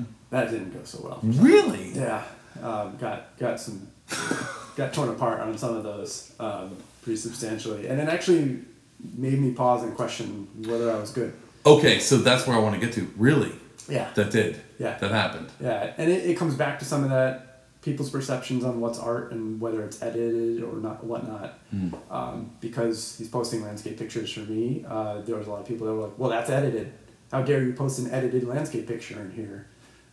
What's wrong with you? And this is crap." And blah blah blah. And it, I was really unsure of what I wanted to do going forward because Wow. I, I enjoyed the editing process. I liked being creative. So yeah, that's was- kind of part of the artistic process of it. I mean, I guess I understand that as an artist. You know what this sounds like? It sounds like people who take photos with their Instagram, um, and they filter it, and they're like, "But I'm not professional. This guy's a professional. How dare he take uh, journeys in the mountains, and I'm stuck in my basement doing my Twitch feed." You know, like they're probably pissed because of what's going on. Do you think that? Do you think like? Maybe they're they're not mad at your photo, but they're just mad that you're doing something. I don't know. I, I think everybody's got a different perspective on what they, you know, think about everything. So if they're going to a Reddit feed that's around, you know, Earth shots and landscape photography, and they think that you manipulated the way the Earth looks at that particular time, and their standard is that they want to see a picture of how that particular place looked at that exact time, and how dare you change it. Then yeah, they can get offended when you change the sky to make it look more appealing, or you you know manipulate the colors a little bit to add an artistic flair. You know. That's my process of creating art, and I'm now comfortable with I do my art the way I want to do it. Yeah, and you if you should don't be. like it, that's fine. You should be. Don't You don't don't. my art. I'm still. I'm still a big. I'm still a big fan. If you don't have anything nice to say, just shut up. You know, like I'm still that kind of guy. Like I'm. I'm. I'm very much. I try not to put down anybody. Um, one of the reasons why I try not to put down anybody is I'm in the business of promoting people. And so even in the gallery, like I have walks of people who are all in the different positions in their career. They're either starting off, like I've talked about this before. Um, Josiah, he's a photographer. You've seen some of his photography. Um, he's starting off. I mean, he's been doing it for three years. He's 18 years old. Um, if anyone was to walk in my gallery and see his stuff, be like, "This is amateur," and I'd be like, "You're amateur. Get out." You know, like I don't, I don't like criticism of people where they're at doing what they're doing because the point of it is not to like I'm very well on critique, but critique has to come from a position of being able to be person personal. And so if you come in and I'm, I'm fine with like critique, like if you don't like a piece of art, then don't like it. It's totally cool. Like I'm I I'm not asking you to like something. If you buy a piece of art, you buy a piece of art because you like it. If you don't like it, then don't buy it. I'm, that's Yeah. not my my job. Isn't to inspire you to want to like something.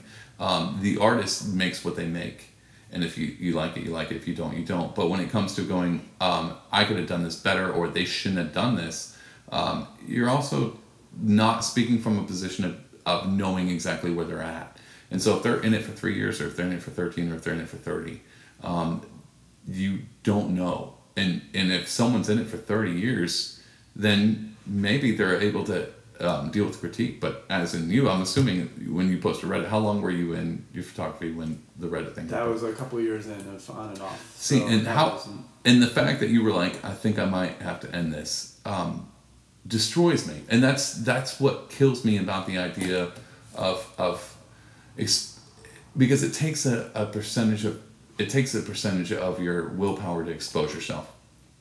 That sounded totally bad. Back to the photo of you in the tent. Um, but to put yourself out, and I said this in the teaser of like um, in the podcast, especially in the podcast, I wanted to uh, talk about people who are creative. but not just people who are creative, but who had the who had um, the courage to step out and put their stuff up front, like the way you do with Reddit, the way you do with your Instagram, the way people come and hang art in the gallery, because they're open to critique and they need to be able to deal with critique. Because I think um, uh, critique from a good source and a bad source helps build a character, no matter what.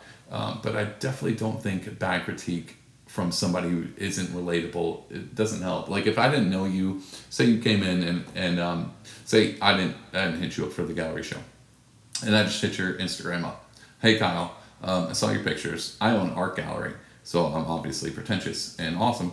Um, your photos are great, but they seem edited. You should change that. That there's no why would it? Who am I? Who, yeah, so I have something, but still, like, who am I? Now, if you were to come to me and be like, "Hey, David, you have an art gallery. You see a lot of photos. What do you think about this?" and then I give you my critique. Like, you know what I'm saying? Like, there's a there's a position of being able to edit those things, and I think um, anybody who faces critique the way you did and plows through it is uh, is pretty phenomenal. I don't think I ever dealt with that growing up, not growing up, but like doing art in my career. I think most people came up. I take that back. Uh, one of my first, actually, this was my first art show. Um, I had it hanging, and a bunch of people came through, and I was in the back, and I listened to a person who was from the university critique my art. Um, they didn't know I was the artist, and they didn't know I was an earshot, and they were talking to someone else, um, and they critiqued it hard. But there was like a weird, slight compliment. Uh, so it was like, this is not good technique, this is not good flow, it's arbitrary in the colors and the contrast, but I like the spectrum of the color. And I left that night going, holy crap, they like my palette. And so all the other bad stuff went like right out the window, but I was like, this person goes to school for this, and they like my palette. Like they like the colors I chose. And so um, I'm just drawn. I was not like, they hate it and they're from school. I was like, dude, I'm not, I didn't go to school for this. And I've just started. Like I'm brand new at this. I was fully aware of where I was. And so when they critiqued it, I was like, I'm cool with that. And I'm glad that you liked one part of it. Um, so anyway, I ranted forever, dude. Oh, but I I'm mean sorry. that that's the right attitude to have. Like you have to always try to be better. You- than have been in absolutely. the past. So Yeah. taking critique is extremely valuable. Um, that I, I mean, I'd love to hear the same kind of critique Yeah. and see where you know people think that my art can go or what they'd like to see. Um, you know, negative critique where it's just negative isn't helpful for anybody, right? Yeah. Constructive con- critique where you can improve and, and what people are looking for is great. Yeah, I and think it's so. super valuable. And you have to be willing to accept that and you know that you're always going to get better. yeah, If, if you think that you're the best that you're ever going to be, then You're move on done. and do something else. you're done. Yeah, yeah, I So- agree. I agree. I think I think critique is when it comes to art and photography. I think critique is um, super valuable, but super fragile at the same time. And that, that's what I was saying. Is basically like critique can only come from a certain person at a certain time. So if if it's a random stranger and they're like, I don't like this, and you suck, then that's not critique.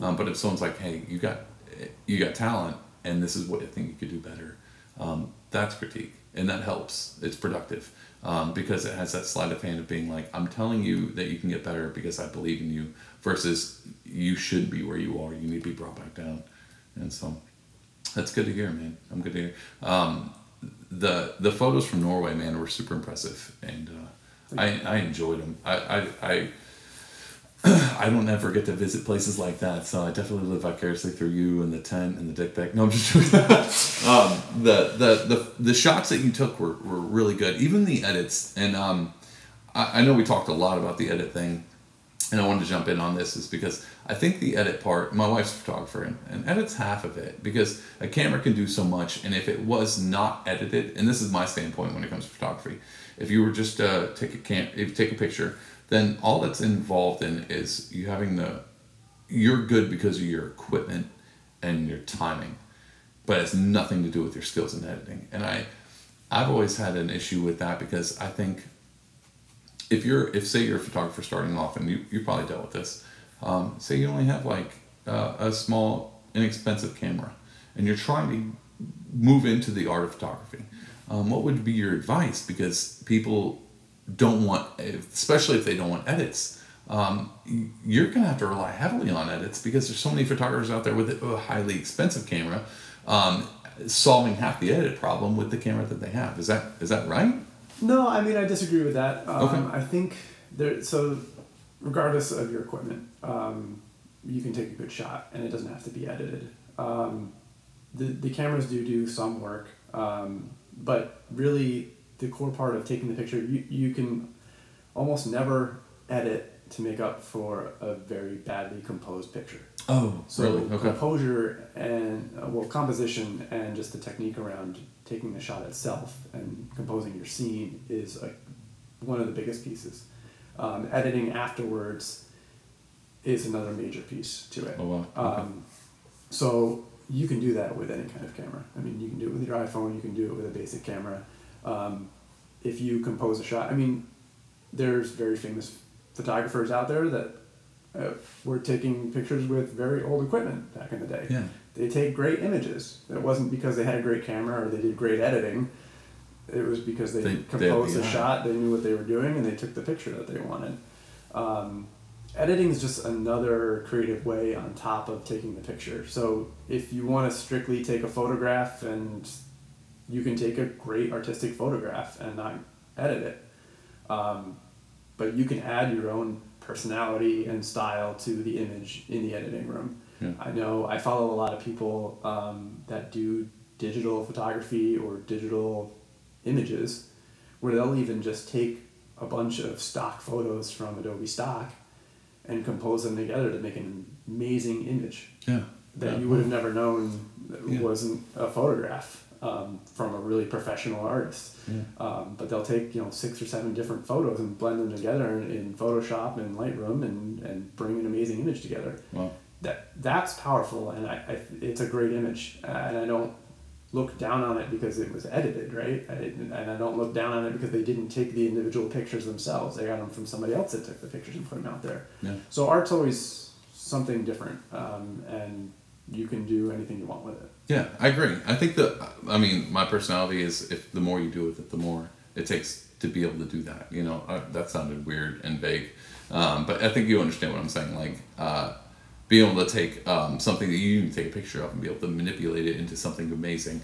Um, it's not like that was something on chance. You didn't just like add it to filters. And then all of a sudden, you got this weird random picture. You took time, and, and that takes an eye to see, and uh, I think that's valuable. And so when it comes to like, especially doing art shows, and, uh, and like you presenting your art um, I, I would i wish like uh, the one thing i wish like doing the gallery and doing the podcast is people would learn to appreciate it more. You know like i would i would assume that's the same thing for you. Like you want people to be able to see something and not just assume you could just snap it with your iphone but actually know that you put hard work into it that you put some time into it. And so right? Am i am i wrong on that? Yeah, no. i'd hate for someone to walk up to my my, my like my watercolor and be like how long did that take? Like 30 minutes? And they're like, dude, that was like six hours. Like, it should have took 30 minutes? You know, like, oh my God, am I that bad? That it took forever to do this? And so um, it's super insulting to even think that people would do that. But um, there has to be, there has to be people out there who don't. Like, there has to be. Yeah, Yeah. yeah. I mean, there's definitely people that you know, especially when they're costing a piece, they may they may come up to a piece in an art gallery or an exhibit and say, "Oh, I really like that piece." Oh, it's this price. Yeah. That couldn't have taken them that long. What are they charging? Like five hundred dollars an hour to, to do that work Yeah. that they put up there? Uh, it's not really worth that much. Yeah, no, Because they, I- they couldn't have put that much time into it. Yeah, I'm assuming most people think that. I mean, it's like the same thing. Like, I think that goes for any job. Like, I would look at somebody who, I don't know, I don't know how to relate that to any other job. Actually, now I'm thinking about it. Um, but I tell you what, let's um, let's take one more break, and then we'll come back and uh, we'll chat a little bit more about this because I got some questions for you. Sure. Okay, we're back. Um, so we were literally just talking about um, editing photos and stuff like that, and so I want to pick back up on that because I had a question. Um, I saw this, I think it was an article, and I have I have some feelings about this, some actually pretty strong feelings about this that I've kind of waned on a little bit. But um, there was this art show that came out a while back, and I saw an article about it where someone took I don't know. I'm probably getting my details mixed, mixed up, but um, someone took like Instagram photos that they found. They weren't even their own, um, but because of Instagram, like early on, didn't have like a weird licensing. They actually printed them out, like printed them out pretty big, and then had them in an art show of like other people's photos, and sold them for a ton of money. And so I thought that was weird because I've also seen another art show at a gallery where it was specifically photos taken by a phone, unedited, and presented as an art show. Like is does that feel weird? As in like it's just this is um, not much time, not much effort, but artistic expression. Like it's kind of controversial because I, I deal with this a lot in my own head. Like um, how much time should I put into something? If I do, sometimes I'll, I'll work on a piece of art and I'll get like ten minutes in and be like, okay. It, the more I add, the more complicated it gets, the worse it gets. How do you feel about that? Do you feel like people who take photos that are unfiltered, untimed, um, just random, sporadic, is it artistic or is it not? Yeah, I, It's super controversial. I'm, I'm putting you on the spot there. No, I mean, I, I think it is. I, you know, it depends on the circumstance, right? So, I mean, if if I came across a great scene and I had my camera and I snapped a picture of it, Yeah. does it make it any less my image that's important to me Yeah. because it didn't take me much time to do it? No, it doesn't. Okay. Um, so it, it's all in what the intent was behind it when they did it, um, what they want to get out of it, and, and who they're marketing it to. Sometimes somebody may find that valuable. Maybe they didn't think about it at all. Maybe they just took the picture and they said, okay, let's see if somebody buys it. Maybe that's what somebody's looking for. Yeah. Uh, who am I to say? But um, I like I like that perspective. I'm a little um, a little. So I saw this. Uh, I'm gonna say torn, but I saw this um, documentary, and it was about this guy who was a videographer for Banksy. Um, it was like way back in the day. I think it was on Netflix, and uh, he was like, "I want to be an artist. Like I want to be a graffiti artist." After following Banksy around, and um, he because of his documentary he did about Banksy came into a bunch of money, and so he started making this art, but he didn't really make it. Like he just um, copy pasted stuff and then Andy Warholed it. And I know that's a style of art and it should be respected. But at the same time he took he took a like an image that he didn't really create, but he kind of created it. And then he um, had people he hired to um, edit the images and add different colors like Andy Warhol style. And then um, set it up for an art show in LA and uh, had like big names and like it was a big art show. Um, and the reason, one of the reasons was a big art show, and I don't know if anybody ever saw this documentary, but it rubbed me so wrong, and I don't know why. I don't know if it's like a human nature of mine, or just like maybe I'm not, I don't have the right perspective, or I'm not, I'm not, um, I'm not equipped to to judge art well, or whatever. But uh, he offered for the first hundred people to come through the art show, he offered them a custom original painting right? But he didn't do any custom original paintings. He just did prints of like digital designs that weren't even really his. But he printed out a hundred of them. They're like 16 by 20, like hundred of them on canvas or whatever. And then I think he broke his leg at the time of setting up the exhibition, so he's in a wheelchair. And he wanted to call. He said they were custom, so he basically took random paints, and someone rolled them around, and he splattered paint on each print, and then gave them away as they were original prints, like original pieces of artwork. And I remember, even as an artist at the time, I remember seeing this going like, if I was there, I would have got got. Like I would have been like, this is original, this is it. And- And knowing that, like, and then like, say I went and I paid the money to get into the exhibition, and I got the piece of art and I took it home and I framed it. I was like, this is amazing. And then I saw the documentary and been like, that that jerk, dude. Like he just got me. He got me hardcore. He just wheeled around, just splattered paint randomly. And you could tell, even in his intent, it was like, I want to be an artist, but I don't want to spend the time learning how to make art, so I'm just gonna fake it. And it really bugged. It really bugged me that he could get away with something like that. Now, now, at my age, I'm like, that's fine. Like people who are interested in that are interested in that. Um, I'm a little bit different. I'm probably more inclined to, to buy a piece of art that was someone spent time over. Like I like the when people ask me about pricing of art, and you know, because I get a lot of that from artists who come through. They're like, you know, like this. What do you think? And they ask my my advice on things. And my advice might not be good, but I like I like to know like when they price stuff. I'm like, look, you take the time in that you spent hovered over it, and I use use the term hovered um, because there is time spent like the way you probably do when you're editing like you're involved in wherever you're editing like a laptop or whatever you're spending time with that picture like it's you in an intimate setting with it and i love that about art where you're spending time intimately with a piece of art. And i know you don't get that with prints or something like that. Um, you probably do more than like uh, other artists but it's entitled of even if you buy a print from someone that print is a, a a print of a piece of art that they spent time staring at, judging, leaving, coming back, going like this is garbage, I'm coming back, and like that whole intimate journey with a piece of art that an artist takes. I'm assuming you do the same thing with it with that, and it, it it bugs me that someone can just go click and done. I'm good. You know, like and never spend time with it.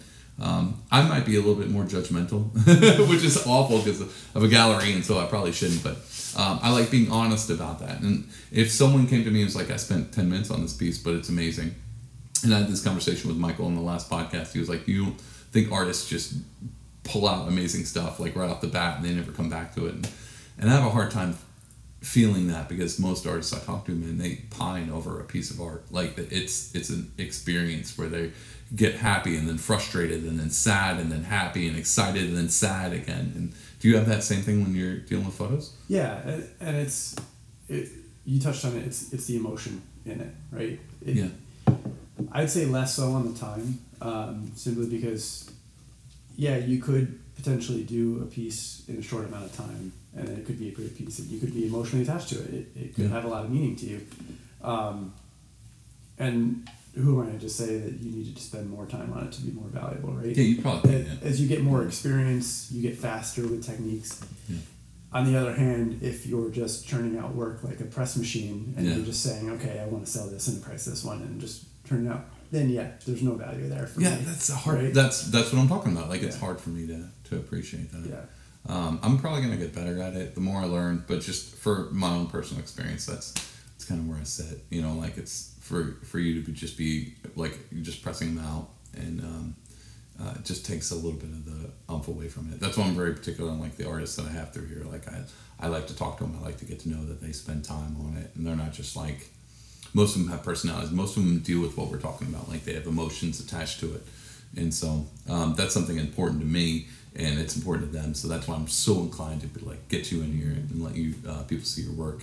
If I ever run into somebody who seems like they're just um, they're just like I've never done art before, but I need to make a bunch of money, um, then I'm less inclined to bring them in because it's not something I feel like they um, have, have spent the time dealing with. So Yeah, and that's something I think people miss. Uh, going back to one of the topics we talked about before, is people not considering photography not to be art, especially because you can just print another one, right? Yeah. You can't. You can't just print another painting. Yeah, you I mean, you can if you can do if you spend the money. right? Yeah, yeah, you do Yeah. prints, which is something that's a whole other topic we don't have to get into. I'll be with a different person, I'm sure, because I can talk for days on that, and I'm pretty sure I ranted on this podcast forever. no one's like, who is this Kyle guy? Because David talked the entire time. Save your comments. I know, I know. Um, let's get back. Did you have anything else with Norway that I didn't that I didn't catch? Any, anything that happened that? I, Oh, there was a ton of stuff that happened. Is this podcast number two? Are we gonna are we gonna have to do that? Tell me a little bit. Give me one. Give me one thing that happened. I mean, uh, a continual theme is that I froze. You froze Um, in August. yeah. Everyone know that it was August and he froze. Yeah, so it was. It hit probably about forty degrees. Um, or less on the top of the. mountain. And you're from the Northeast, so when you say you froze, you I like love the cold. I Yeah, was yeah. excited to go to Norway. Yeah. I was like, "This is my people, man. I like it. I like." Hold on, can I back up real quick? Speaking of people, are you from like? Do you have any? You have anything in there? Because you I got the, you got the, you're tall, you got the beard, Yep. and it looks like you're from there. Uh, I actually got that from a Norwegian family when I was there. I, I ended up picking up a hitchhiker, uh, was which I never do. So And you didn't get murdered. I, yeah. Good job, dude. Yeah. Um, he ended up. Uh, I ended up having breakfast with his whole family. He was there on vacation, um, what an amazing story. yeah, they, I got to learn about them. Um, about you know, I get to try different Norwegian foods, which is something I wasn't planning on doing because I was camping. I, I was literally in a tent every night except two nights when I was there. Wow. So I wasn't interacting with people. I was just in the mountains. So Yeah. I didn't really get to do the cultural immersion that I do when I travel other places. Yeah. Um, so this was a good, uh, random, good exposure to uh, a Norwegian family and, and how their culture is, and it's it's amazingly different than anywhere else in They- the world. Um, I actually bought a book in the airport on the way back to Yeah. to show people, and because he talked to it very frankly, because he he lived in New York for three years. The the guy I picked up. Yeah, yeah, So he was talking to me, and and um, he's not typical Norwegian because he's been exposed to other cultures. Okay, He, yeah. he he was able to articulate the difference between the cultures and how people think that Norwegians are very cold people. Um, it's just kind of their culture of they don't like small talk. because they're cold. like, hey, it's freezing. Hurry this up. You know, like, Yeah. Uh, So uh, it was it was funny making small talk with him in the car while he's telling me that they don't like small talk. Yeah. So it was uh, it was an interesting experience there. What about Vikings? Because um, I found out my dad took like a, a 23andMe kind of thing, Yep. and I found out I'm 13% from there. See, I'm five percent. Um, you're 5%. I forgot to uh, uh, yeah To bring that, I yeah, I know. I'm less. You're less. I, I don't. It, it was like 13% something, but I remember it being like, yeah, they can just narrow it down to the Scandinavian. yeah, I think it was 13% Scandinavian. Yeah. That's actually, I think what it was. I was trying to remember that. I didn't want to like mess that up. Um, but yeah, 13% Scandinavian. I was like, okay, that makes sense. Um, and it makes sense of why I look the way I look. Yeah, I get that. Um, the beard, you know, like it's natural. And people Yeah. are like, that's a pretty cool beard. And I'm like, yeah, apparently my ancestors raped and pillaged for this beard. So it is what it is. Um, but uh, I, I would love to visit there just because I know there's so much history. I saw a picture you took from up there.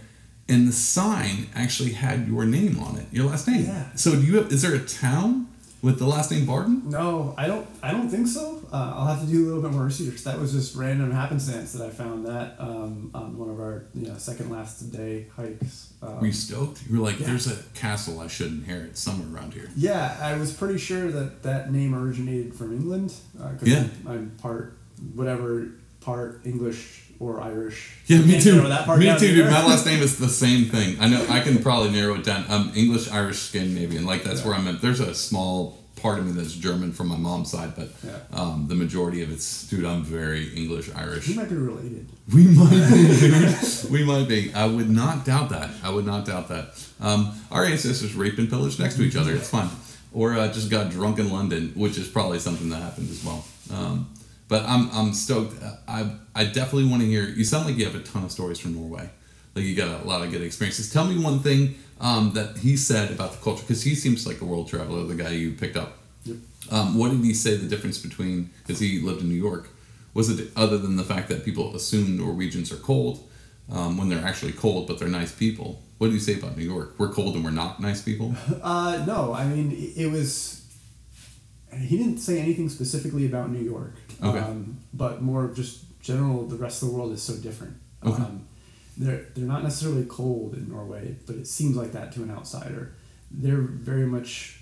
They think other people are fairly shallow in terms of friendships. It, Wow. it takes a lot to build a friendship in Norway. Okay. So to have dinner with somebody is like you wouldn't get there until three months after That's like a being like thing. That's like a thing. yeah, yeah, you're like family at that point. So they they would a, lot of the the introduction stage of a Norwegian culture is you would go out and do an activity in silence together separately in the same area, and you would do that for a while So before you just moved on. you just throw axes and drink ale next to each other silently until you're like that guy's awesome at axes. Now maybe we can have a conversation about a sport. yeah, So how is the weather in, in, there?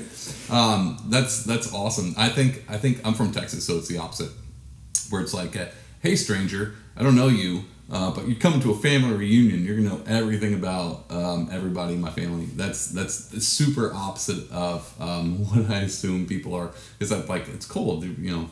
It, people are people are probably pretty open to communicating.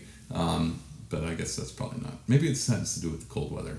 You know, when it's super hot, you're more welcome to be like, "Hey, what, what, what are you doing?" The hospitality thing comes in a little bit easier. yeah. If it's cold, you want to get out of there. And get Yeah, I think I think that might be it. Um, so I want to jump back. Um, I do want to ask you a little bit about. All right, so you're. I want to go back to the beginning. Um, when you decided that you like photography, like I, I know you started off just taking snapshots. You went to Alaska, um, but before that, like what interested you? Because you obviously had an inclination to get a camera before you went to Alaska. So you, did you have any thoughts about like doing photography early on? Yeah, so early on, I started out with videography, um, and I used to do films with my friends when I was younger. Um, Okay. we would, I wish I still had them. They were hilariously terrible. Oh, awesome! Um, like B-rated. Yeah, like we, Yeah. I did. I did a, a sequel to The Matrix at some point. Um, You're kidding. Some kids around the It's block. probably better than the actual se- sequel to The Matrix. so they, you might have had something there. Yeah. So we, we did a bunch of stuff like that, um, and then you know I, I made the decision. It was time to go to college, um, and I was good in math and sciences. I loved cars, um, so I, I, my my grandfather was an engineer, Okay. um, and my dad uh, went to school for art. So Weird, so you there's have a- it in both, Yeah, yeah. yeah. There's a weird. Um, and my mom went to school for art too. So It's a very good mixture. Yeah. You got uh, you're pretty much built for two things. Yeah. and, and that was the decision I had to make when I went to college was what do I want to do? Um, so my two choices were do mechanical engineering um, or do film studies. So I chose to do engineering because I thought that okay, I can go and pursue uh, an engineering degree and still do art, still do film if I decide I want to. yeah, yeah, absolutely. If I got a film degree, there's very little industries that would accept me to do engineering with a film degree. Yeah, probably. Um, they're, they're probably like, no, dude. Unless you're filming at the, at this degree uh, or at this job, then you're not. No, that makes sense. That makes sense. It seems like um, seems like the smarter choice. Seems like you analyze that pretty decently. it's worked out so far. Like, I think so, I yeah. did do a minor in film when I was in, in school, so I, cool. I kept that alive, and it's it's helped me with my engineering career and continue to do um, the artistic side. So learning video technique translates pretty well to photography. Um, so I knew some things going into it, and then really buying that camera for that first trip was my my spur into photography itself. Uh, prior to that, I was doing all videography work, um, and just taking those pictures. Then I met my wife, and she's an artist as well. So Yeah. she's a painter, a sculptor, um, and as we were dating, and um, she just saw my pictures and said, "Hey, you know, I think you're really good at this. Maybe you should, you know, continue to try to do it and pursue it." That's awesome. Um, so she encouraged me to do it. I, you know, I, I learned a lot. I studied and kept trying, kept trying, and that's that's how I got going with what I'm doing now. That's awesome. That's uh, that was actually a great segue because I was going to ask you because I know I've met your wife at the last show and uh, she runs. Um, she I'm assuming she runs where she started the Troy Pop Up Art Show. Yep. Um, that happens. I don't actually know how often it happens, but I know it definitely. There's one coming up in September. Yeah, Um, October actually. It's In October. Yeah. Okay. Yeah.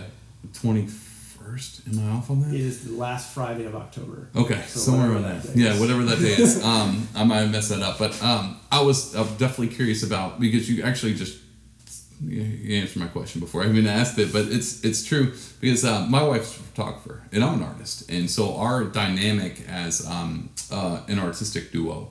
Um, we we play off each other in some realms, but we definitely have like critiques in others. Where I have weird artistic ideas for what she should do, and she has like this weird, like not weird, but um, very um, grounded of.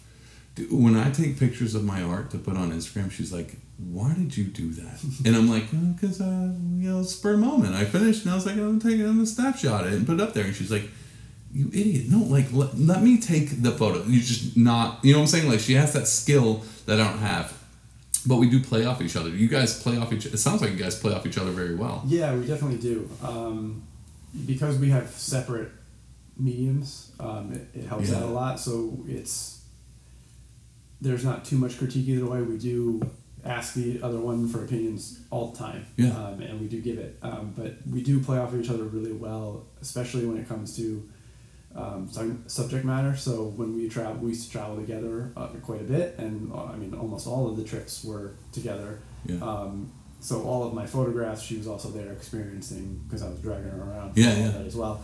I'm sure the dragging around was more like she was dragging you around because I'm, I'm assuming she had to love that. Like as an artistic side, my wife's photographer. I would have been giddy, just been like, "This is great. I, I, I'm gonna, you know." She does like sleeping though. Um, Oh, yeah. I'm not a big fan. yeah. I'm not a big fan. Um, we went to Iceland together, and I I spent the whole night chasing Northern Lights with her in the car, and you know after the initial and she did fall asleep. She fell car. asleep, and you're still like, "I gotta get this shot." And then we would go back after the Northern Lights were done, and I knew that there was a spot I wanted to do sunrise at, so I slept two hours Yeah. and then got in the car, and she said, "You can go ahead." You, you're fine. You're good to go. sleep. Yeah, I can make mine any time of the day. exactly. She's just got to see it. She might have the upper hand, man. she might have the upper hand. Well, I mean that, and that's part of what we what plays together so well too, because there's a lot of times where she's painted a scene that I've taken a photograph of, Very cool. um, and and those disappear real quick, but those photographs stick around. Yeah.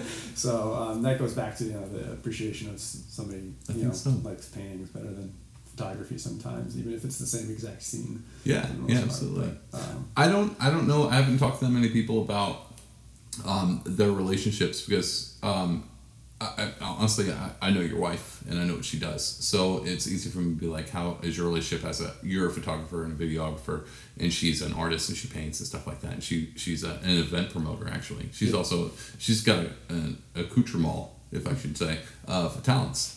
Um, and I never really get the chance to ask somebody about how the relationship works because I know how my relationship works with my wife. Um, being both of us being creative, extremely um, opinionated on how we do it, and we actually function really well. And I, I wonder if um, in relationships uh, when both are artistic in their own right and out of their own realm, is that beneficial for the artist or is that actually detrimental? Like, is it hurt more. But then again, I guess if the critique is greater, the better of an artist you can be because it's coming from you know it's coming from a place of love and care and and wanting to get better um, versus just like somebody who doesn't know your skill. I mean, I'm not trying to put anybody listening to this is like my spouse doesn't do any artistic stuff. So, but but my point is like um, my wife has an eye for art. I have an eye for art. Your wife probably has I'm assuming has an eye for art, um, so they can take what you have and build upon it. And so I think that I think that's beautiful. Like I think it's amazing being able to have something you're um, separate but at the same time conjoined. It, has got to be beneficial. Like when she sees a picture of a mountain, she's like, "This is great." When I use this palette, like next time, wait 30 minutes for the sun to come up further, something like that. Like I'm making this situation up, but it's got to be beneficial, right? Yeah. Oh yeah, definitely. If it's not, do not say so. She might listen to this, and then you're gonna have a whole conversation. But um, I'm setting you up for brownie points. Too. I'm setting me up actually. That's not really what I'm setting myself up. So when wife just you were really, you were really sweet on that podcast. I'm like, yeah, I did it for you, honey. That's, that's all. Uh, that's all true.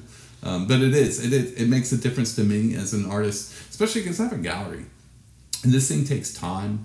And this thing takes the same thing for you. Like you're traveling, you're spending nights on a mountain. You're not always home. You're not always available. It's not like a nine to 5 mm-hmm. And uh, this, I deal with the same thing here. Like um, I've got my job. Like I'm not an engineer, but I got you know I'm a contractor, and then I have all this other stuff happening. And if it wasn't for somebody who I wasn't, you know, it wasn't for my spouse who knew what the plight of the artist was, especially if you can't nail it full time. Like if you were like, this is what I do every day, even then probably would be rough for you. But if I was at the gallery nine to five and then went home, it would be a little bit different. But it takes a particular style and mentality of them being like, you you're an artist, so it's not easy. It's not like you can just take a degree and then be. It's not like I could have just went to school for an artist and all of a sudden like um this is what I do for a living. Like it takes time to develop that even outside. Like the gallery doesn't always pay for itself. Like it takes other things to pay for that, and it's it's nice for me to have a spouse that's supportive and knows the plight of the artist. Yeah. Um, to be able to appreciate the idea of being like, no, it takes extra time. Like we're doing a podcast right now on Friday evening like this this is could be something totally different. But right now we're we're pursuing something that well at least i'm pursuing. You're just happen to be here. Um, trying something uh, new and establishing things. And um, i appreciate that. I'm assuming you appreciate that too. So anybody listening i'm assuming they're like yeah well, that's that is hopeful you know? Like you don't have to always do it alone. Because yeah. i assume most artists feel like alone. And so um, man I, I i love this conversation dude I want to get more into Norway, but I know we've been going for a while, so um, we can go in and uh, and bring it down. But we'll definitely have to do this again. Yeah. Did you have great. a good time? Yeah. I did. This was great. I love chatting with you. Yeah. You're uh, you're you're fun to hang out with. You're, you got stories, and uh, me and you might be related. might be long lost brothers. So it makes it easy. Um, tell everybody where to find your stuff at because I've been talking and talking up all, all your photography and all that stuff. Um, where can people see what I'm talking about? Where where can they experience your work, especially if they can buy anything like that? Um, go and give that a shout out. Yeah, so uh, my website is my name is kylebardenphotography.com. Okay. Um, you can also find me on Facebook with the same handle. And it's B A R D E N, right? Correct. Yeah. Yep. Like the city in Norway. okay. Yep. Uh, Instagram's a little different. Uh, it's Kyle underscore Barden underscore images. Okay. Cool. Um, Very cool. Yep. Yeah. Is that is that what you got? Yeah. Okay. You have any shows coming up? Uh, well, I'll be doing the pop up with my wife in Troy on the On end of October. Okay, That's the next cool. one that I've got So that's when people can come and uh, if you're in the capital region, you can uh, definitely hit that up because that's a that's a good show. Like she pulls, she's a good curator. Yeah, she's done a She pulls great job putting that together. She brings a ton of local artists for some some good exposure. Yeah, I can Uh, attest to that. That's she's got a good eye. Um, and so yeah, if you're in the capital region in New York and you want to see Kyle's stuff, you want to talk to him, um, this is where he'll be in October. I think the 21st. Uh, you can probably look that up. People can Google it. That's what Google's Yeah. for. Um, Oh, I also uh, just put out my calendar for next year. Oh, I saw that. Yeah, I'm Yeah. gonna have to push that because we. I need a, a large one because we, me and my wife were just having this conversation about um, timing and schedules because I messed some things up and uh, obviously I think you know a little bit about that because I was like I double booked something and so um, our conversation this week was we need a calendar, a joint calendar because she's busy and I'm busy and our stuff seems to overlap really badly. Um, so that was a conversation, but I might have to get one of Kyle Barden's. Um, calendars. I just need it jumbo size because we have too much stuff to fit in small normal calendar stuff. Hold on. Sorry, just coughed. But yeah, um, check that out if you can go to his page. Um, great stuff, man. And I'm excited. Do you have any idea where you want to go next? Uh, I think Peru will be the next trip in the spring next year. I want to go with you. All right, Let's, let's make that happen. let's do it. Let's go. My wife would love that. Like she would absolutely love that. Um, we we, we got to plan a trip sometime. Um, our our anniversary coming up. She was like, "I want to go to New Zealand." I was like, "It's already been done. Kyle did it." You know. So no, um, I'm definitely gonna. Problem. We're gonna have the same problem because we talked about it. I was like, if I go to New Zealand, chances are we're not coming back. Um, because I freaking love that place, dude. Um, if you're listening and uh, and you want to check out anything Vocare's going on, we actually have a show coming up uh, September 6th, which is next Friday. Uh, I think this is coming out this weekend. And so um, this upcoming Friday is our first Friday event. It's a multi artist event. We have three amazing artists coming through. Um, they're all from the area. I think they're all from Central Albany, actually. Um, and it's going to be a good show. I also have a, a guy I'm coming in. His name's Paul, and uh, he's amazing on the piano. And so he's a new addition to the show, and uh, it's going to be really cool. So if you want to come out for that event, that'd be fantastic. I'd love to talk to you. Um, if you have any questions or anything like that, you can email me at Vocare Art Gallery at Gmail. And if you want to follow anything, um, we are at Vocare Gallery on Facebook and Instagram. And um, I think that's it. Other than the fact that I think I might be setting up a Patreon um, here coming up, but it's going to be more than just podcasts. Be like gallery stuff. So I've got uh, I got a lot of stuff planned. Um, but I think that's it. You got anything else to plug? Nope. Just make All sure you like and subscribe to this podcast. Dude, that's it, man. We said the same thing. I forget about that all the time. Like and subscribe and rate or something. Um, do that stuff because uh, these are great conversations. People need to hear these, and because it's inspiring. And it's, um, not everybody gets to sit down and hear about photography and uh, art and uh, the Shire. I think that's uh, our highlight. Um, thank you guys for listening, and we'll see you guys next time.